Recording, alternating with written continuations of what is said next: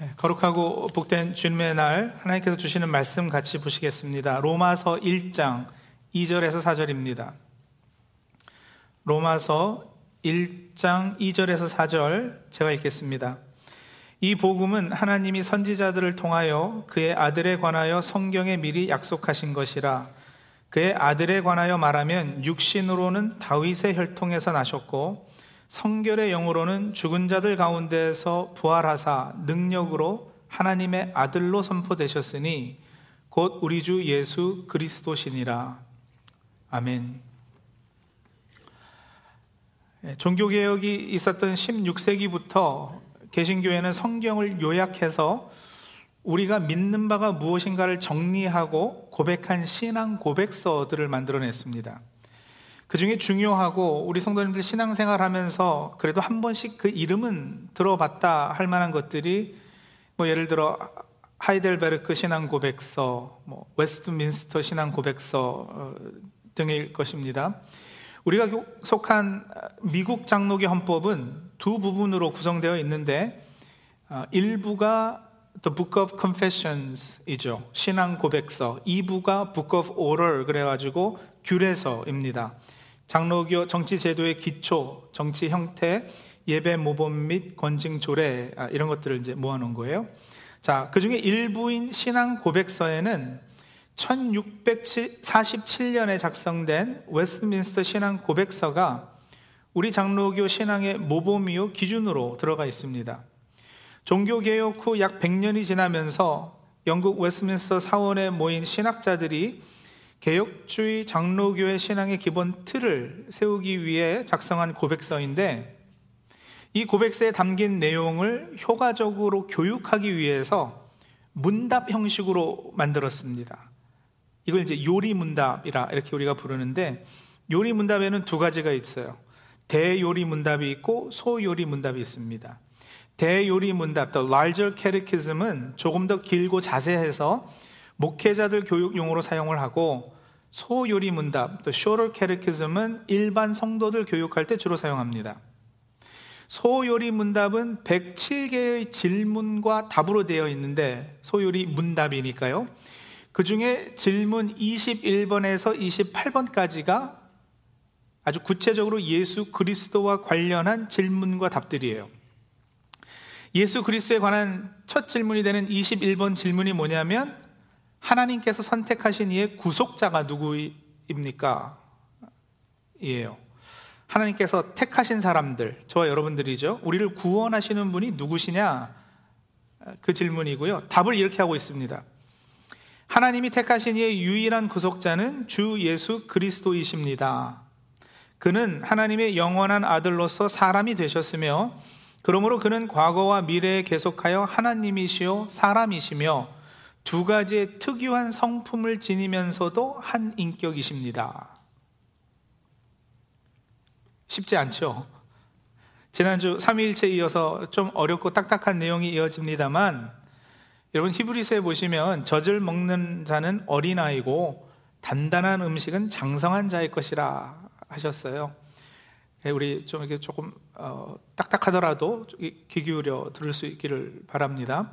자, 먼저 우리의 유일한 구속자 주 예수 그리스도라 이렇게 답을 했잖아요.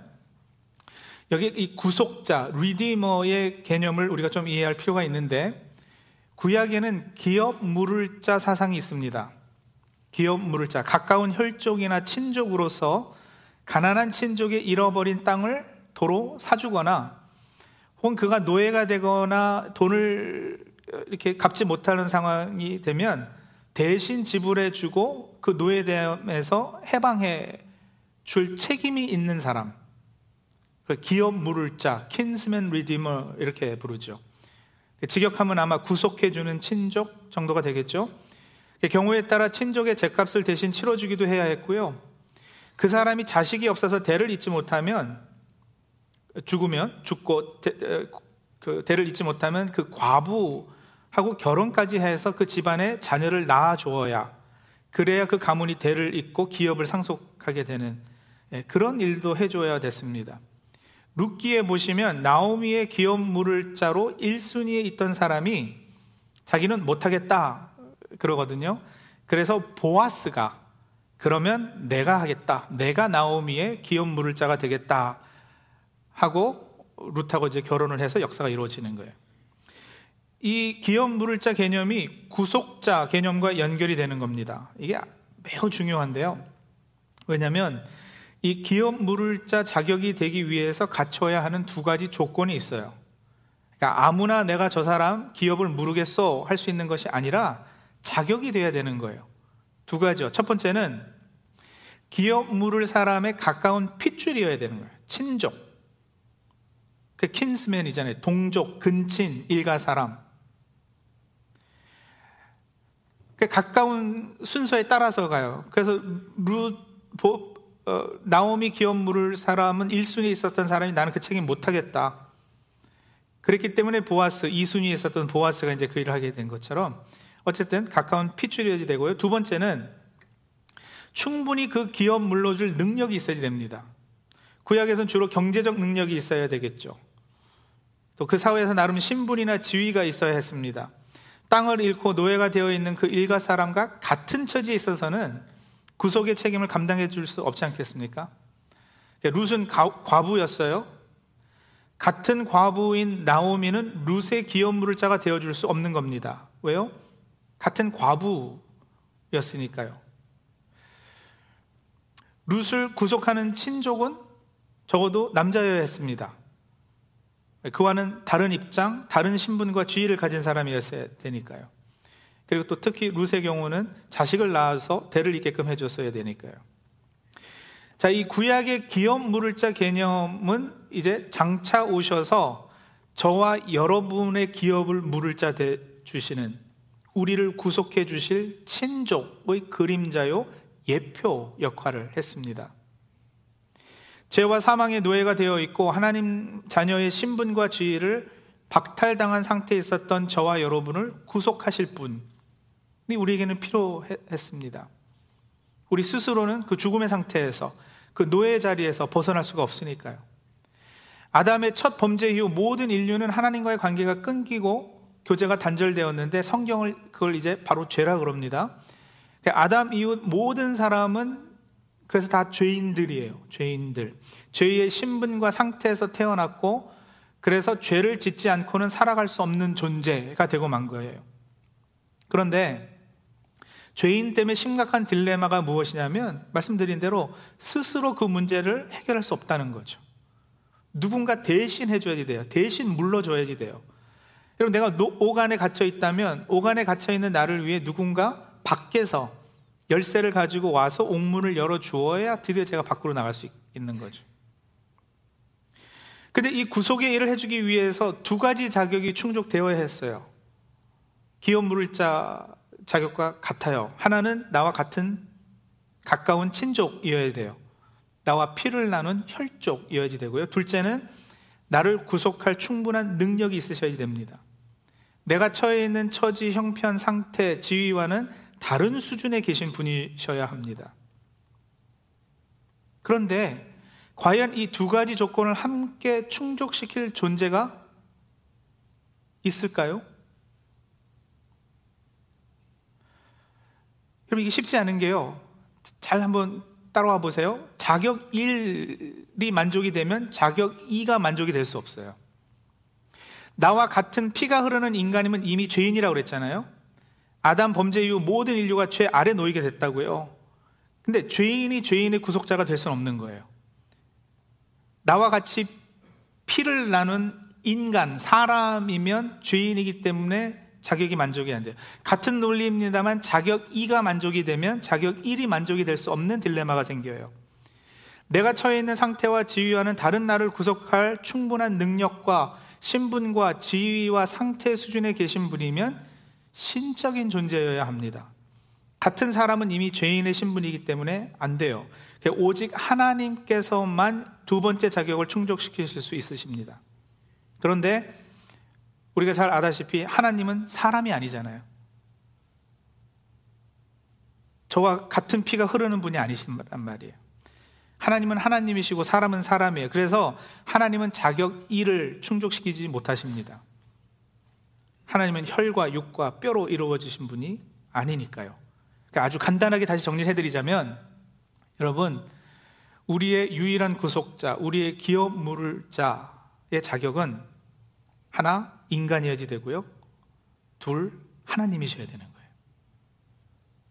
근데 인간은 하나님이 아니고 하나님은 인간이 아닌 것이 문제죠. 그러니까 이 불가능해 보이는 문제를 지혜가 풍성하신 하나님께서 어떻게 해결하시는가? 하나님께서 택하셔서 자녀 삼기로 작정하신 저와 여러분을 위해 하나님께서는 이 구속자의 자격 문제를 어떻게 푸셨는가? 요리문답 21번에서 그걸 답하고 있다니까요. 다시 보시겠어요? 하나님이 택하신 이의 유일한 구속자는 주 예수 그리스도이십니다.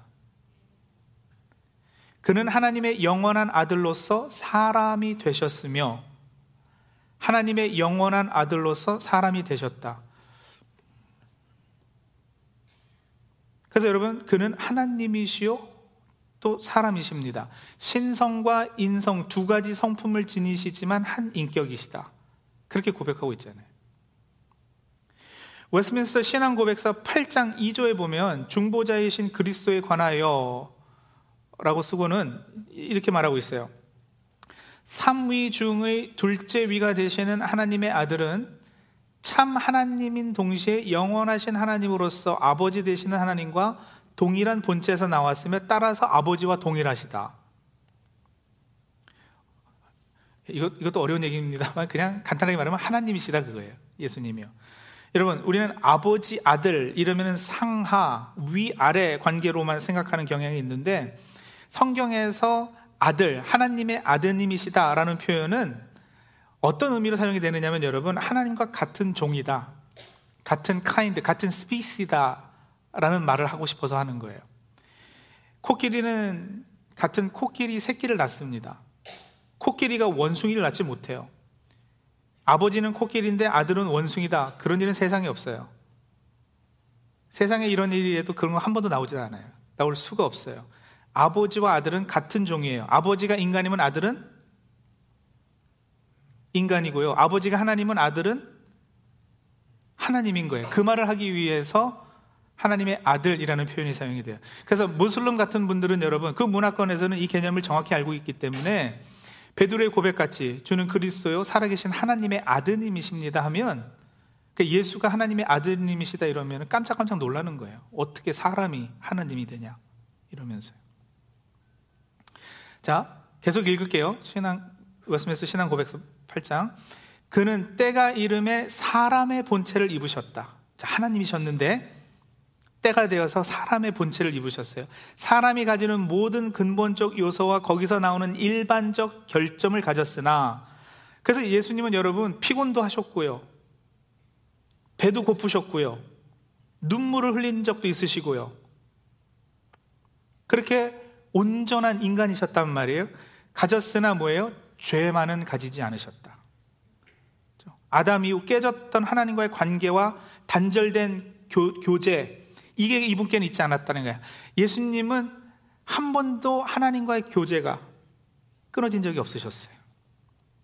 그러니까 모든 인류가 공통되게 가지고 있는 이 죄의 문제만은 예수께서는 가지지 않으셨다. 그럼 여러분 궁금하지 않으세요? 어떻게 그게 가능했을까? 사람이셨는데 사람이셨는데 어떻게 죄가 없을 수 있을까? 그 다음 설명이에요. 이어지는요. 그는 성령의 힘으로 동정녀 마리아에게 잉태되어 그 여인의 몸에서 탄생하셨다. 성령의 힘으로 처녀에게 잉태가 돼서 여인의 몸에서 태어나셨다. 자, 오늘 보는 로마서 1장은 여러분, 1절에 바울이 자신은 복음을 위해 세움받은 종이다 이렇게 소개를 하고서는 바로 2절부터 복음을 설명을 해요. 로마서 전체가 복음 선포와 설명이지만 바울은 편지 인사 부분부터 복음의 개론이라 할까요? 총론이라 할 수 있는 복음 소개를 간단히 몇 절에 이어서 하고 있는데 근데 이 복음에 대해서 바울이 이렇게 얘기를 해요. 하나님께서 예언자들을 통해 성경에 미리 약속하신 것이다. 그러니까 새로운 게 아닌 거예요, 여러분. 복음이 전에는 없다가 신약에 들어와서 갑자기 툭 튀어나오고 시작되고 한 것이 아닙니다. 사실 모든 것에 가장 처음부터 이 복음은 선포되었고 약속되었습니다. 그래서 어디까지 올라갈 볼수 있느냐면 창세기 3장 15절이요. 창세기 3장 15절. 이 구절을 우리가 원시 복음이라 혹은 원조 복음이라 그렇게 불러요. 별명이 붙은 구절이에요. 창세기 3장 15절. The original gospel 이렇게 부르는데요. 내가 너로 여자와 원수가 되게 하고 내 후손도 여자의 후손과 원수가 되게 하리니 여자의 후손은 내 머리를 상하게 할 것이요 너는 그의 발꿈치를 상하게 할 것이니라 하시고 뱀에게 지금 하시는 말씀인데 여기 보시면 여자의 후손 그랬어요. 후손들 복수가 아니고 한 명 단수가 사용이 됩니다. 그러니까 한 명의 여자의 한 씨가 한 명이 사단의 권세를 짓누르고 승리할 것을 예언하는 것. 이게 이제 원조 복음인데 이게요. 이사야 7장에 가면 이제 이게 조금 발전이 돼요. 구체적이 되고요. 이사야 7장 14절이요. 그러므로 주께서 친히 징조를 너에게 주실 것이라 보라 처녀가 잉태하여 아들을 낳을 것이요 그의 이름을 임마누엘이라 하리라. 우리 크리스마스 가까우면 늘 듣는 그 구절. 그리고 아시다시피 마태복음 1장 18절에서 우리가 이 예언의 성취를 보게 되죠. 마태복음 1장 18절. 예수 그리스도의 나심은 이러하니라. 그의 어머니 마리아가 요셉과 약혼하고 동거하기 전에 성령으로 잉태된 것이 나타났더니. 자 그래서 여러분 메시아는요 여자의 후손이어야 합니다. 남자의 후손은 안 됩니다 아니 목사님 사람이 다 남자와 여자의 결합으로 이루어진 후손이지 무슨 말씀입니까? 어쨌 이해 안 되는 부분도 있겠지만요. 어, 보세요. 성경에서 말하는 개념으로 남자의 후손은 다 아담의 자손인 거예요. 아담의 씨를 받아서 태어난 것으로 이해가 돼요. 아담의 씨를 받고 태어난 사람은 누구를 막론하고 죄 아래에 있는 거예요. 그 죄로 인해 저주와 죽음의 심판 아래에 있게 되는 겁니다. 유전적으로 그렇다는 이야기가 아니라 법적으로 그렇단 말이에요. 성경에서 아담은 인류의 법적인 대표이지 않습니까? 그래서요. 제 아버지가 노시예요. 그래서 제가 뭐예요? 노시예요. 제 아들은 노시예요. 우리 조상이 아담 씨면 우리 모두가 다 아담 씨가 되는 거예요. 다 조상 대표 아담의 아래에 있게 돼요. 로마서 5장에 바울의 설명이 그러합니다. 로마서 5장 12절 그러므로 한 사람으로 말미암아 죄가 세상에 들어오고 죄로 말미암아 사망이 들어왔나니 이와 같이 모든 사람이 죄를 지었으므로 사망이 모든 사람에게 이르렀느니라. 여러분 로마서에서는 이 대표 개념이 굉장히 중요하거든요. 아담 한 사람 대표 때문에 우리 모두가 죄를 지었다 이렇게 나간다고요. 그래서 구원자 메시아는 여러분 아담 씨면 안 되는 거예요. 남자의 후손이면 안 돼요. 자격이 안 돼요. 그래서 남자의 씨를 받지 않은 여자의 후손이 약속되었던 것인데 방금 읽은 마태복음 1장 18절에 그 놀라운 일이 성취된 거잖아요. 예수 그리스도의 나심이 어떠하다? 그의 어머니 마리아가 요셉과 약혼하고 나서 동거하기 전에 남자의 씨를 받지 않고 그 말이에요. 그래서 요셉으로 잉태된 것이 아니고 누구에게 잉태돼요? 성령으로 잉태, 성령의 힘으로. 그리고 누구에게? 동정녀, 처녀. 에게 잉태되어 여자에게 나셨다. 여인의 후손이 되셨다. 그래서 태어나면서부터 죄와 저주와 죽음의 심판 아래 있지 않으신 유일한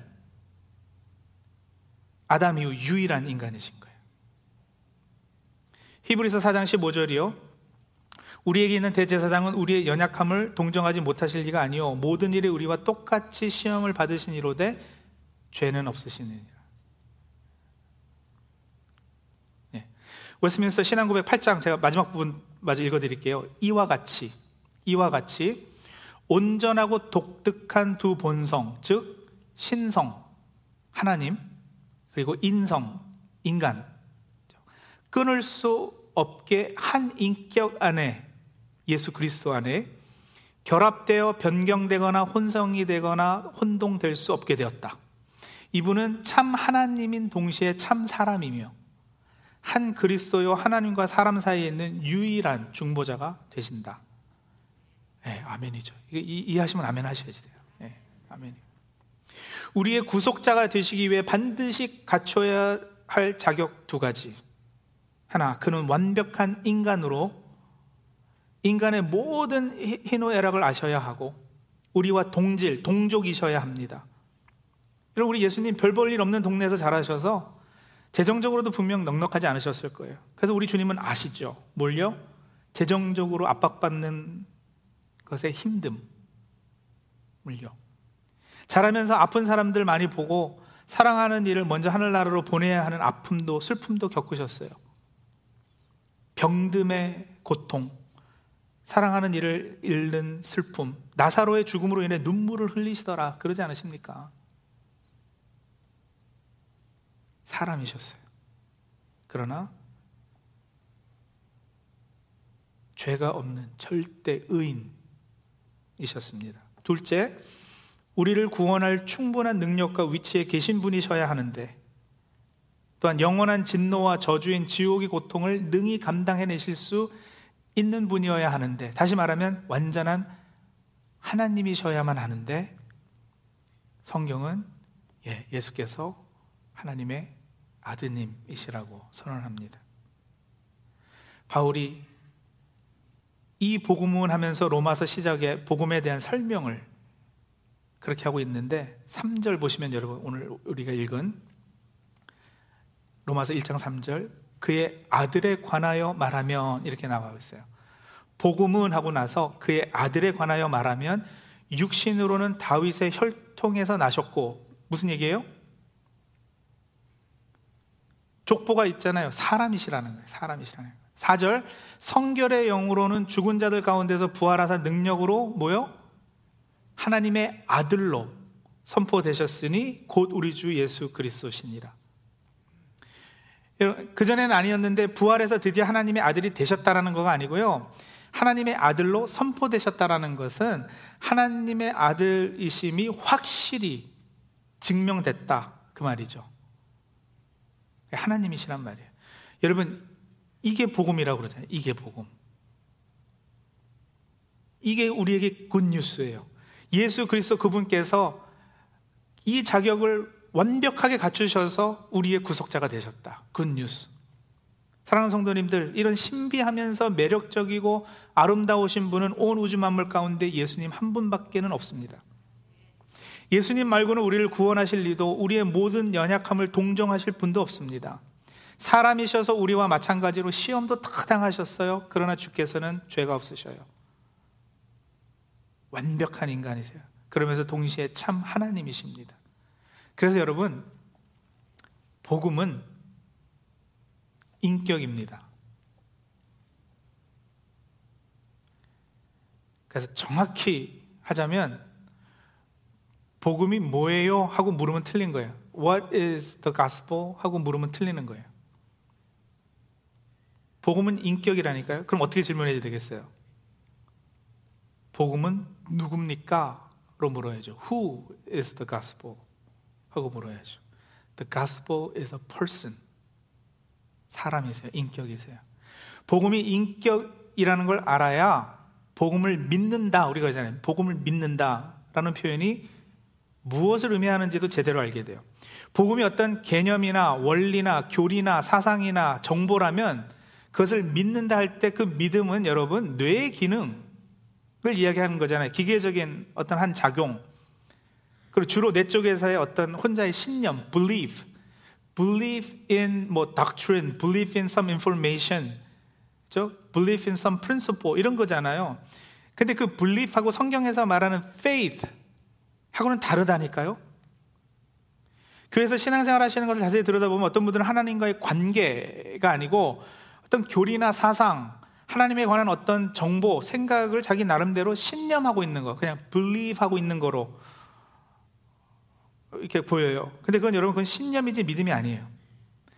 어떤 사상을 믿는 신념을 가지고도 헌신도 하고 목숨도 바치고 할 수 있지만 사상을 믿는다 하는 거하고 여러분, 나는 너를 믿어. 나는 우리 아버지를 신뢰해.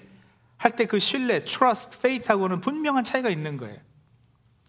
복음을 믿는다는 것은 한 인격과의 관계의 깊어짐. 그분과의 신뢰가 트러스트가 두터이 쌓임 이런 걸 의미하는 거예요. 그래서 복음을 믿는 믿음이란 관계적인 차원에서만 이해되는 것입니다. 어떤 추상적 사상이나 개념을 신념하는 것이 아닌 이 신비하고 놀랍고 멋있는 그분 예수 그리스도 그분을 나의 구속자로 나를 구속하는 친족으로 킨스맨 리듬으로 인정하고 믿고 따르는 것. 여러분 예수께서 참으로 나의 유일한 구속자가 되신다면 감사와 이분을 인격적으로 믿고 따르겠다는 결단만이 우리들에게 요구되는 참된 믿음의 반응일 것입니다. 오늘 같이 기도하겠는데요. 여러분, 동시에 완벽한 사람, 완벽한 하나님이셔야만 택하신 주의 백성을 구원하실 유일한 그리스도 구속자가 되실 수 있다고 그랬어요. 우리 주님 예수께서 바로 그러하시다고요. 그래서 예수는 하나님의 지혜시고요. 그래서 예수는 우리에게 복음 그 자체입니다. 그 복음을 믿는 것은 그래서 그 예수를 신뢰하고 의지하고 따르고 그분과 인격적으로 교제하는 것입니다. 자, 여러분 오늘 기도할 때 이런 기도를 좀 하고 싶습니다. 혹시 그동안 교회 다니시면서 한 번도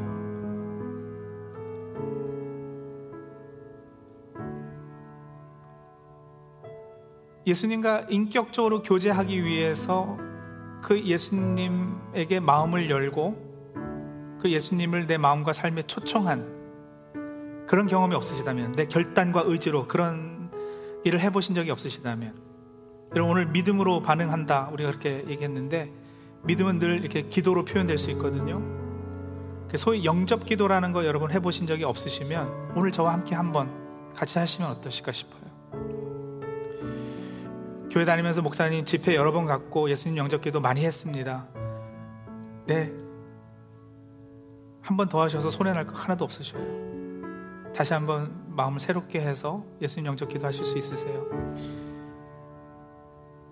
그럼 제가 기도문을 한번 읽어드릴게 한번 들어보시고 이 기도문이 내 오늘 설교 듣고 나서 믿음으로 반응하고자 하는데 마음의 표현을 잘 하고 있다면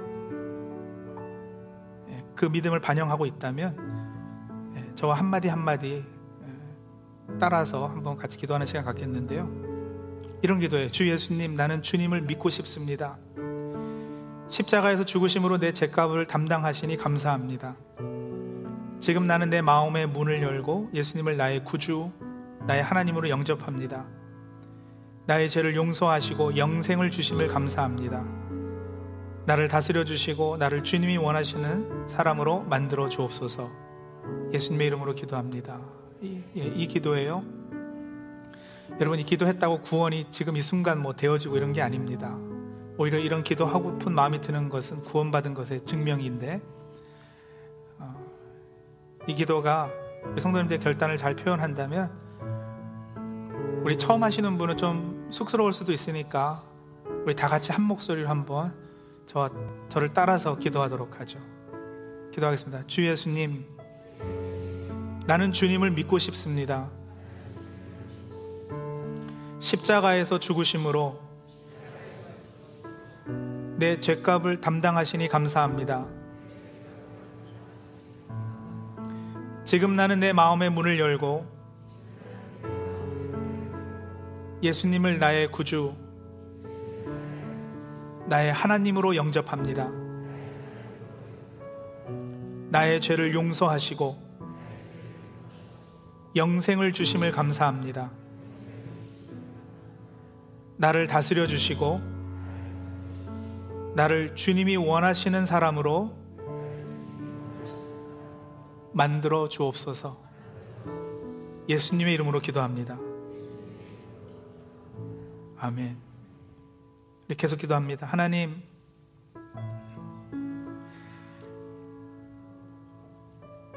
참 사람이시고 참 하나님이셔서 우리의 유일한 구속자 되신 예수 그리스도 이제 그분과 인격적인 교제 맺기를 결단합니다. 그래서 우리의 마음을 열고 우리 삶의 주인 되시기를 이 시간 간절히 기도했습니다. 기도한 것처럼 이제 우리를 다스려 주시고 우리 마음과 삶의 보좌의 왕으로 좌정하여 주시옵소서. 우리를 다스려 주시옵소서.